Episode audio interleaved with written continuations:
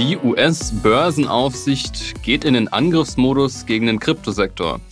Man muss es so drastisch sagen. Gegen zwei der größten Kryptobörsen überhaupt reißt die SEC Klage an. Die Rede ist von Binance US wohlgemerkt und Coinbase. Zwar unterscheiden sich die Vorwürfe im Detail, SEC-Chef Gary Gensler lässt aber keinen Zweifel daran, dass ihm der Kryptosektor ein Dorn im Auge ist. mit dieser durchaus denkwürdigen News begrüßen wir euch, liebe Zuhörerinnen und Zuhörer, zum BTC Echo Recap Podcast vom 9. Juni 2023. An meiner Stimme dürftet ihr es bereits gehört haben. Mein Sabbatical ist vorbei und ich bin mit frischem Elan zurück im BTC Echo Podcast Team. Mein Name ist David Scheider, ich bin Redakteur bei BTC Echo und mir gegenüber sitzt Chefredakteur Sven Wagenknecht. Moin Sven. Ja, moin David. Erstmal herzlich willkommen wieder zurück. Schön, dass du an Bord bist und wir den Podcast auch machen können. Was mich jetzt interessieren würde, du warst jetzt drei Monate weg, bist viel rumgereist. Welche Rolle hat da noch das Thema Krypto für dich gespielt? Am Ende keine große mehr, weil mein Kopf voll mit Yoga war. Ich habe äh, in Nordindien eine Yoga-Ausbildung gemacht und das Programm war so straff. Ging morgens um 6.30 Uhr Meditation los, dann Asana-Übungen, dann erst Frühstück, Philosophiestunden. Das zog sich hin bis abends, da war einfach keine Zeit und kein Raum für Krypto und Bitcoin. Witzigerweise bin ich aber dann wiedergekommen, als der Kurs ungefähr genau da war, wo er war, als ich losgegangen bin. Also man kann eigentlich sagen, so viel habe ich dann auch nicht verpasst. Achtung, dieser Podcast stellt keine Anlageberatung dar. Alle Aussagen dienen lediglich der Information und spiegeln die persönlichen Meinungen unserer Redakteurinnen und Redakteure wider. Der Redaktionsschluss für diesen Podcast ist Donnerstag, der 8. Juni um 12 Uhr. Es ist schon ein Paukenschlag, der uns jetzt aus Übersee erreicht. Die SEC, also die US-Börsenaufsicht, erhebt Anklage gegen zwei der größten Bitcoin-Exchanges der Welt, Binance und Coinbase. Und letztere ist seit April 2021 sogar auch an der Börse gelistet, also an der, der Nasdaq. Und ähm, beide natürlich mit Milliarden an Umsätzen, sodass das Vorgehen der SEC schon natürlich ja, auch viele Fragen aufwirft, da sie jetzt solche großen Player angreift, die natürlich auch schon einiges äh, an, an Regulatorik auch in der Vergangenheit auch aufgebaut haben. Also da gibt es natürlich viele Punkte, die irritieren. Wir werden darauf genauer eingehen in dieser Ausgabe und ähm, auch auf Plausibilität analysieren. Darüber hinaus soll es natürlich auch um die, die Marktreaktion gehen, also wie negativ ist das jetzt eigentlich auch für Bitcoin und Co., was die Kursreaktion angeht. Und wir schauen auch so ein bisschen nochmal auf die mediale Berichterstattung, die das aufgreift und teils vollkommen verzerrt darstellt. Und ähm, um da jetzt reinzustarten, David, würde ich dich bitten, hol uns ab, was sind jetzt nochmal die konkreten Vorwürfe gegenüber Binance, was sind die letzten Updates da? Genau, also die Klage, die die SEC eingereicht hat, die ist ziemlich umfangreich. Wir haben uns da so ein bisschen durchgearbeitet und versuchen das jetzt einmal zusammenzufassen, was eigentlich die wesentlichen Punkte sind, die die Wertpapieraufsicht da Binance eben vorwirft. Da gibt's verschiedene, manche wiegen schwerer, manche ja, sind vielleicht irgendwie auch so ein bisschen den Haaren herbeigezogen. Aber lass uns auf die konzentrieren, ähm, die da vor allem genannt werden. Es ist vor allem einmal das Wash Trading. Das ist sowas, was schon immer mal wieder aufkommt. Also Wash Trading bedeutet, dass, naja, die Börse selbst quasi das Handelsvolumen künstlich nach oben treibt, um naja, die Liquidität von Coins zu erhöhen und einfach das so darzustellen, als wäre die Börse größer, als sie eigentlich ist. Das ist ein Vorwurf. Ähm, ein nächster Vorwurf ist der Grad der Unabhängigkeit von der Entität Binance US zum Mutterkonzern Binance International, also Binance.com. Das sind eigentlich oder sollen eigentlich zwei unterschiedliche Unternehmen sein. Und die SEC wirft jetzt eben Binance US vor, dass das gar nicht der Fall ist und dass auch der naja, sagen wir mal, Geschäftsführer und die Geschäftsleitung dieses Unternehmens mehr oder weniger Changpeng Zhao, also dem großen ZZ, unterstehen und der im Hintergrund die Strippen zieht und ähm, naja, auch so ein ziemlich undurchsichtiges Geflecht an verschiedenen Unternehmen in den USA etabliert haben, dass das alles ein bisschen verschleiern soll, aber dahinter soll immer noch Binance.com stehen und dafür will die SEC auch Beweise haben. Und das weckt auch so ein bisschen Erinnerungen leider an FTX, finde ich schon. Also ähm, so diese Vermischung dann auch, die dann stattfinden kann. Und das ist ein weiterer Punkt, die die SEC vorwirft, nämlich die Vermischung von Kundengeldern unter diesen Entitäten, dass das eben nicht ähm, nur bei Binance US liegt. Mhm. Das finde ich auch besonders schlimm aus einer jetzt mal gesehen, wirtschaftlichen Sicht. Das eine ist Regulatorik sozusagen, was ist erlaubt und was ist verboten. Ähm, das gefährdet jetzt aber nicht unbedingt die Stabilität einer Börse. Ja? Also auch wenn ich jetzt vielleicht Terroristen onboarde, die dann Geld einzahlen, hat das jetzt erstmal nichts mit der, der Sicherheit zu tun. Aber jetzt das nicht seriöse Verwalten von Kundengeldern, das Abführen von Kundengeldern in andere Entitäten, das ist ein enormes Sicherheitsrisiko. Das ist das, was wir bei FTX gesehen haben, was zum Zusammenbruch führen kann, was auch andere Finanzskandale äh, in den letzten Jahr, Jahren, also in der Geschichte der Finanzindustrie sozusagen immer hervorgebracht hat. Und das macht mir dann natürlich auch als Anleger Sorgen, äh, wenn so mit meinem Geld dort umgegangen wird. Inwiefern das stimmt, wissen wir noch nicht. Immer mutmaßlich muss man an dieser Stelle auch sagen. Wir sind uns, wir sind im aktiven Gerichtsverfahren, hier in einer aktiven Untersuchung. Aber ähm, ja, es deutet schon was darauf hin, dass das ja, gewisse Wahrheit dahinter auch steckt. Mhm.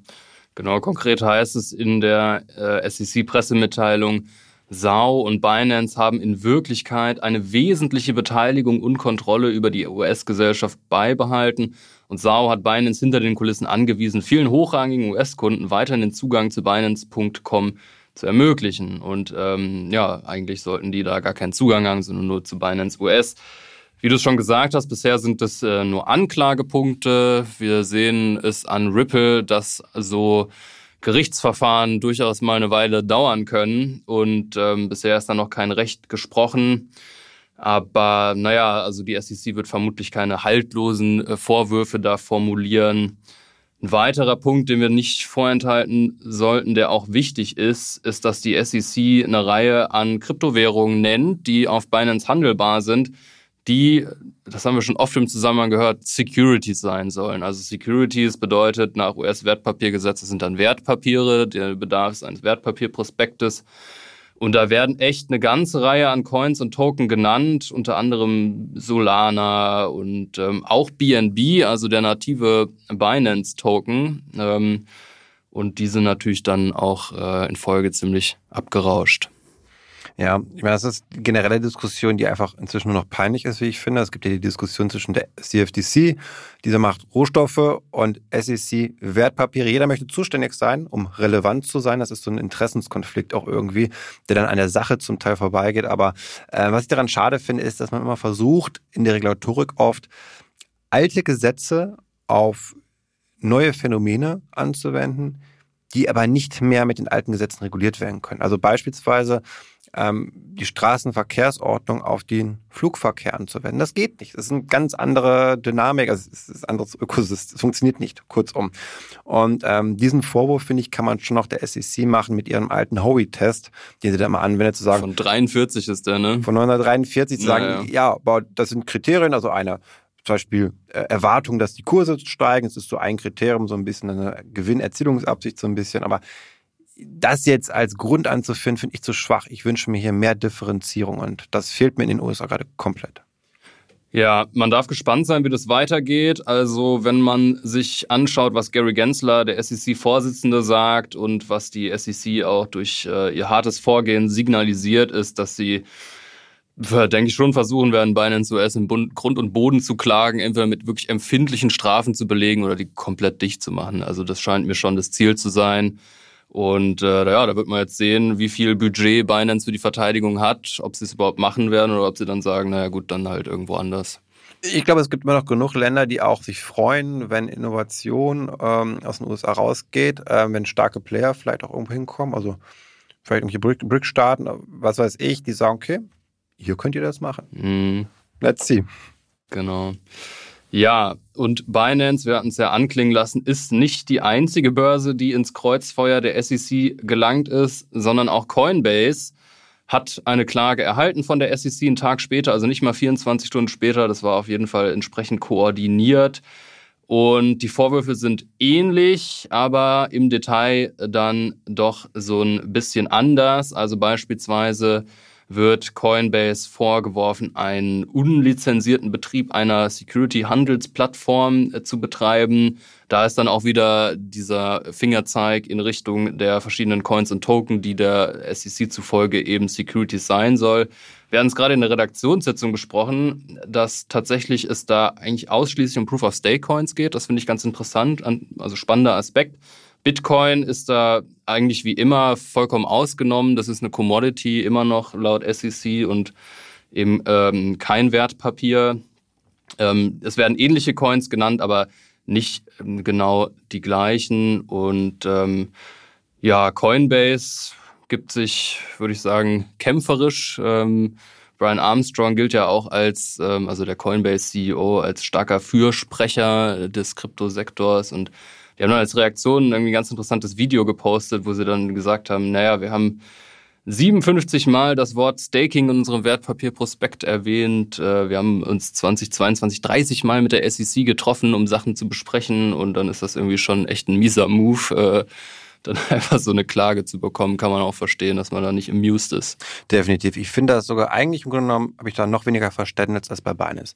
Bei Binance ist sicherlich Thema Compliance, äh, da, da mag das eine oder andere Faule passiert sein, aber Coinbase hat ja schon viel früher viel sauberer gearbeitet als Nasdaq-Unternehmen. Das ist ein Börsenunternehmen an der größten, äh, im größten Index. Also das sind ganz andere regulatorische Ansprüche, die hier Coinbase nochmal hat. Und es fällt ja anscheinend der SEC auch nichts ein, außer zu sagen, hm, ja, ihr betreibt einen Wertpapierhandelsplatz. Das ist ja das Argument, über die die jetzt kommen müssen, weil anscheinend finden die im Gegensatz zu Binance dann nichts, keine Leichen im Keller, um es mal so zu formulieren. Und ähm, das ist auch für mich deswegen das Zeichen, es geht nicht um das Unternehmen, es geht nicht um Coinbase, überhaupt nicht. Es geht um das System, es geht um Kryptowährungen. Man möchte diesen Sektor schaden, nicht einem einzelnen Unternehmen. Und das ist wirklich etwas, was man Gary Gensler vorwerfen muss hier.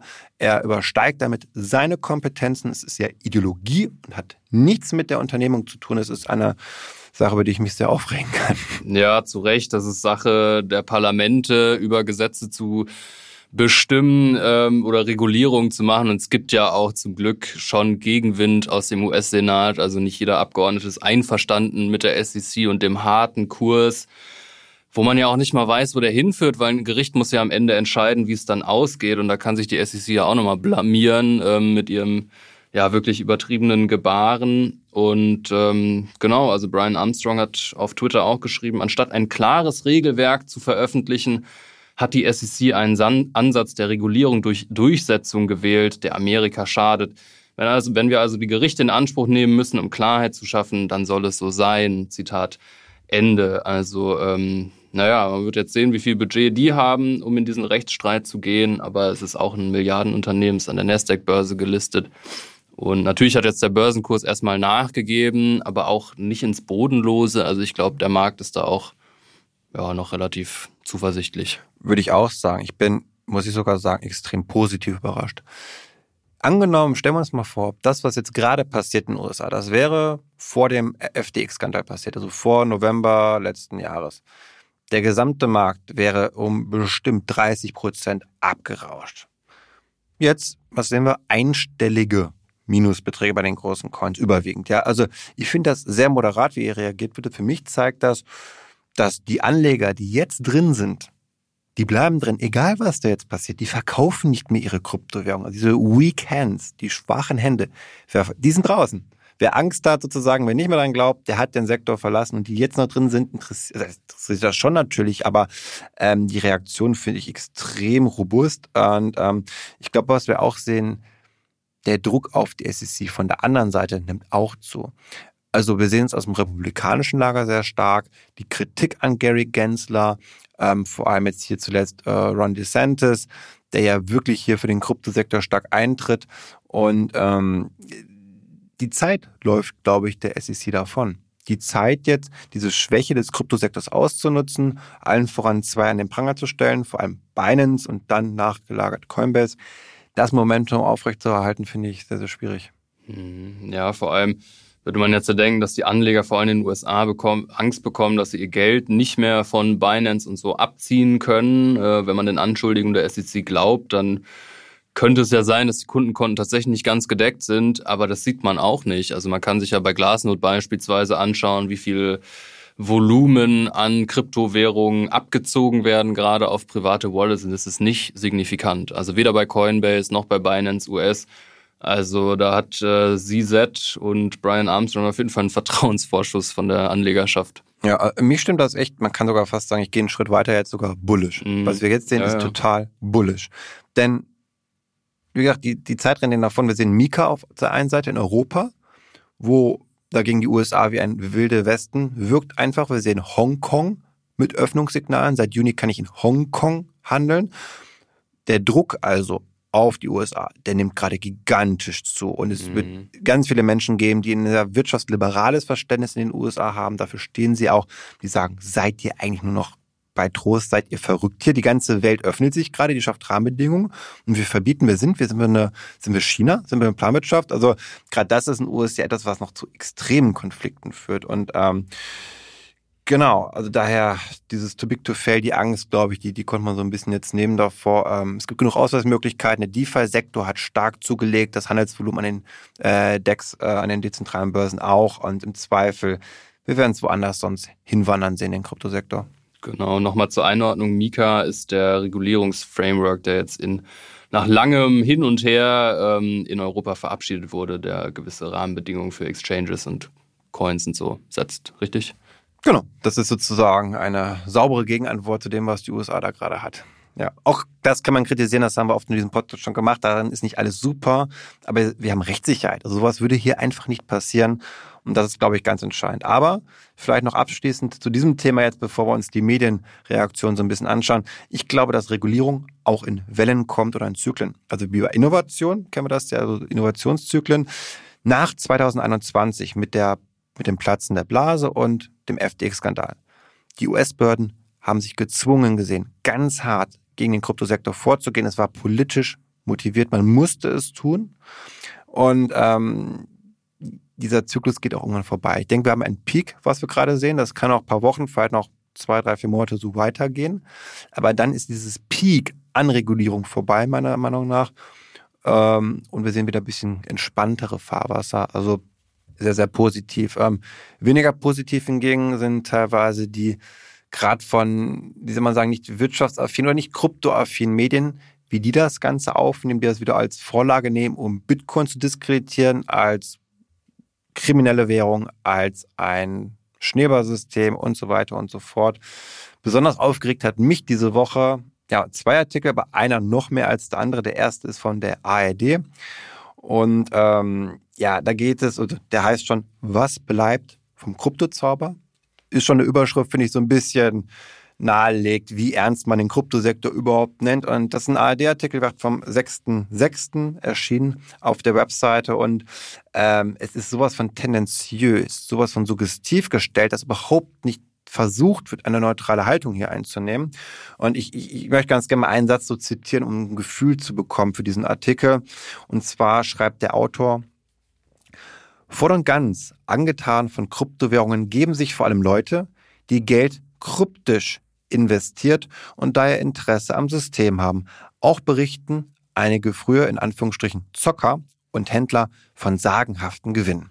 Das ist witzig, weil ich habe gar nicht verstanden, was er meint mit Geld kryptisch investiert. Das ist so ein merkwürdiges Wortspiel. Was meint er denn damit? Einfach in Kryptowährung investieren oder wie? Ja, es ist so ein bisschen so, man, das ist ja Magie. Das ist ja alles heiße Luft und Hokuspokus. Und ich glaube, er versucht da sozusagen sprachlich das, was er ausdrücken möchte, damit zu transportieren. Äh. Äh, ist jetzt, glaube ich, nicht so ganz gelungen. Und auch dieses von Zockern berichten lassen. Also da sage ich, schau da einfach bei uns auf den äh, Chartseiten vorbei, auf der, auf der Kursseite vorbei, klickt auf Bitcoin, auf Ether oder wo auch immer, dann seht ihr einen Verlauf der letzten Jahre, dann seht ihr, wie so ein Kurs sich entwickelt hat. Dafür braucht man sich nichts berichten lassen von irgendwelchen Magiern. Ähm, also schon total tendenziös, wie man jetzt diese Situation gerade ausnutzt, diese Kritik an Kryptowährungen, an den gesamten Sektor, um eben Stimmung zu machen.